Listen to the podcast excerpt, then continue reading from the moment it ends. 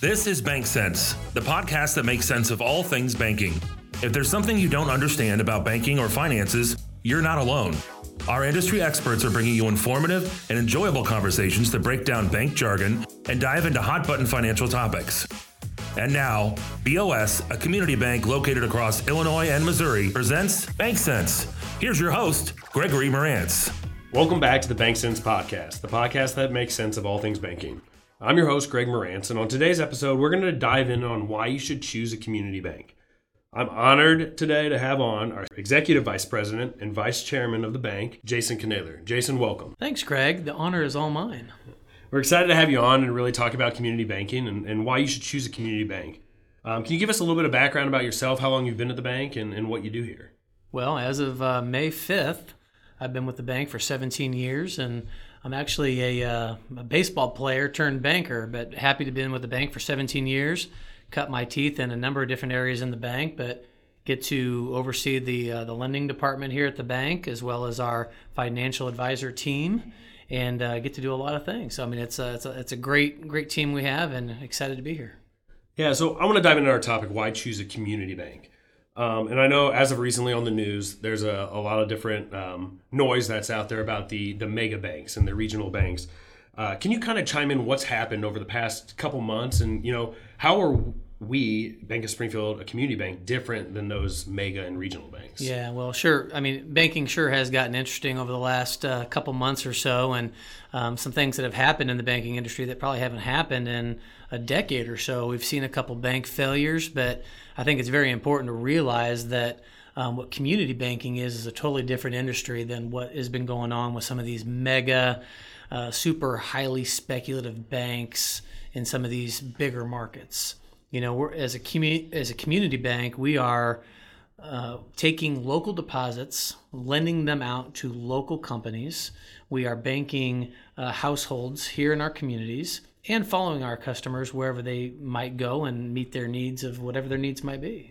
Yeah, and I think that leads us into our first point of why choose a community bank. And I think a lot of that is the local focus. You know, we're based here in Springfield. We've been here for almost 60 years now. And a lot of the community banks in all of our communities have been around for a long time. Can you expand a little more on the local focus and what does that really mean to the community? Yeah, well, as a community bank, we see ourselves and we hope that our customers see us as really a community partner and a financial partner, you know, with whatever need you may have, whether it's buying a house, starting a business, getting your kids started in banking. We are a great partner for that, for those things, and also knowing that we have your back, no matter what you have going on, but also with what the community has going on. We're fortunate enough to be part of some really vibrant communities where there's lots of things going on, and we want to be a part of all those things. Yeah, and I think that brings up a good point is, you know, we really want to focus on that relationship banking because we are banking our friends and our family that are in our communities. And I know that's been a key for our organization, but, you know, community banks everywhere, you know, we're focused on the relationship and the customer service side of it. Yeah, and going back to what you said, you know, with what happened in the industry with a couple of these other unfortunate incidents in banking, we don't like to see anything bad happen to any bank, but we stick to what we know. We stick to our communities. We stick to taking care of our customers, and that word relationship is a big part of it. Yeah.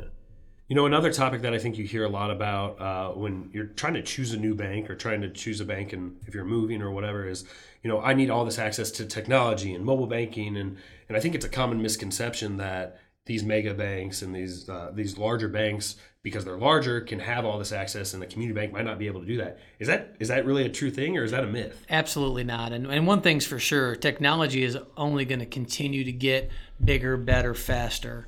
And Bank of Springfield has made a commitment as a community bank to be in touch with that technology.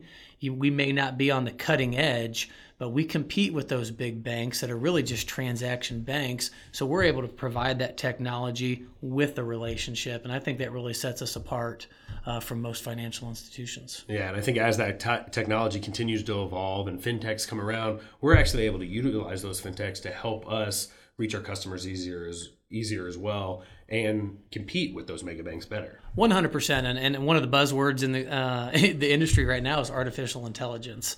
And I think that if a community bank living, you know, by what it really wants to live by and that's relationship banking. You want to have that technology. You want to have to be able to deliver that personal touch. We don't want that artificial intelligence creeping in so much to where we're the same as those big guys. We want to maintain with what we know, what we do good, and that's maintaining that relationship, but still keeping up with that technology. Yeah, a lot of the focus of our bank and a lot of community banks is really in the small business lending sector. Can you chime in a little bit about that, about what we can do as a community bank for small businesses compared to some of the other banks? I think that's one of the most fun parts of this job and being involved with banking, because we kind of get to touch all different kinds of businesses, and especially the small businesses. I mean, in our communities, I mean, there literally are dozens, if not hundreds, of different types of businesses that we get to be involved with. And we have a great SBA department, so somebody that's wanting to take on entrepreneurship and start their own company, start their own endeavor, we can help be that partner. And I think that's a big part of what we do, and we're glad to help out. Yeah, one point I really want to get across to our listeners is, according to the ICBA, which is the Independent Community Bankers Association, roughly 60% of all small business loans are provided by a local community bank.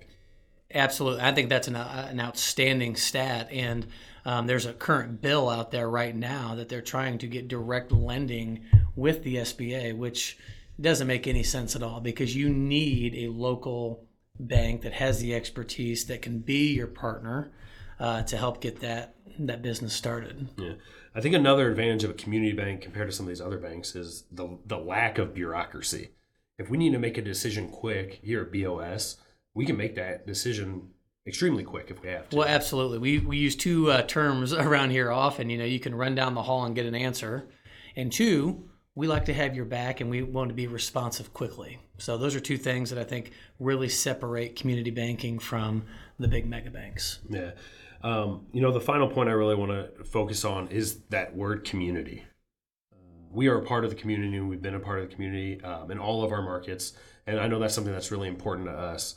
Can you just chime in a little bit about, what do we do to get back to the community or how do we really make sure we're involved in it? In all of our markets. Well, absolutely. And we were actually just recognized by UIS. I mean, we've been involved with over 200 charities throughout our communities. And it's a commitment. It's actually an unwavering commitment to be a part of our community, make sure that we are supporting the communities that support us. And I can't think of anything better to do. I mean, it's a blast to be able to walk to a ball game and see the people that you're there supporting, whether it's a baseball team or knowing that you maybe contributed money to put that diamond in. So it's a lot of fun to be working in these communities, showing financial support, and then getting that support in return, because we need them just as much as they need us. Yeah, I think that's what I enjoy most about being in banking is driving down the street and looking at all the businesses on either side of the street of who we've helped at one point or another, seeing them succeed. Because when it comes down to it is when these succeed, we succeed as well. And I think that's the important thing to understand is, as a community bank, we're out for their best interests, because their best interests are our best interests. Yeah, I don't think I could have said it any better. So a couple other just quick little statistics that I just wanted to point out about community banks. They make more than 80% of the ag loans throughout the market. There's 50,000 locations of community banks nationwide, and we employ nearly 700,000 people. So it's a huge sector. They're extremely important and vital to the economy. And I think more people should go out and look for a community bank in your local market, whether that's BOS or someone else, because I think they provide a phenomenal service. Well, there's no question. I think community banking is a vital part of the overall banking sector. And, I mean, just by proof of those stats, I mean, we are putting money out there for our farmers, our business owners, our families buying homes and cars and getting their kids through college. I mean, it really is a vital part. And you're starting to see that differentiation, even with what's going on in the market in the last couple months. They're starting to recognize that community banks are here to stay, and they're here to help the communities that they serve. Yeah, I think that's extremely well put. Jason, I really appreciate you coming on today and giving us your input on why to choose a community bank. Is there any final points you really want to leave our listeners or tell them just about community banking? Well, I think we've really touched on some great points on community banking, and I would encourage those listening that if you don't have a relationship with a community bank, we would love the opportunity to talk to everybody about the advantages of working with a community bank. Yeah, thanks. I really appreciate that. And I appreciate the conversation today. I think it gives our listeners a really good insight into what community banking is all about. You know, we're really determined and want to make sure that we're helping our community and our customers in the best way possible, because if they're succeeding, we're succeeding. I want to thank everyone for listening today. I really appreciate you taking out the time to listen and learn a little bit about community banks. If you have any further questions, please leave it in the comments wherever you're listening. Thanks for listening to The Bank Sense. Until next time. Is there something about banking that doesn't make sense to you? Submit your questions to us on Instagram Messenger or by email, banksense@bankwithbos.com. Or if you're watching this on YouTube, comment below. We're happy to give you our 2 cents on a wide range of topics. Thank you for listening on Spotify, YouTube, or wherever you get your podcasts. And please leave us a 5-star rating and review so we can continue to bring you more educational content. Thank you for listening, and we hope you join us on the next episode of Bank Sense.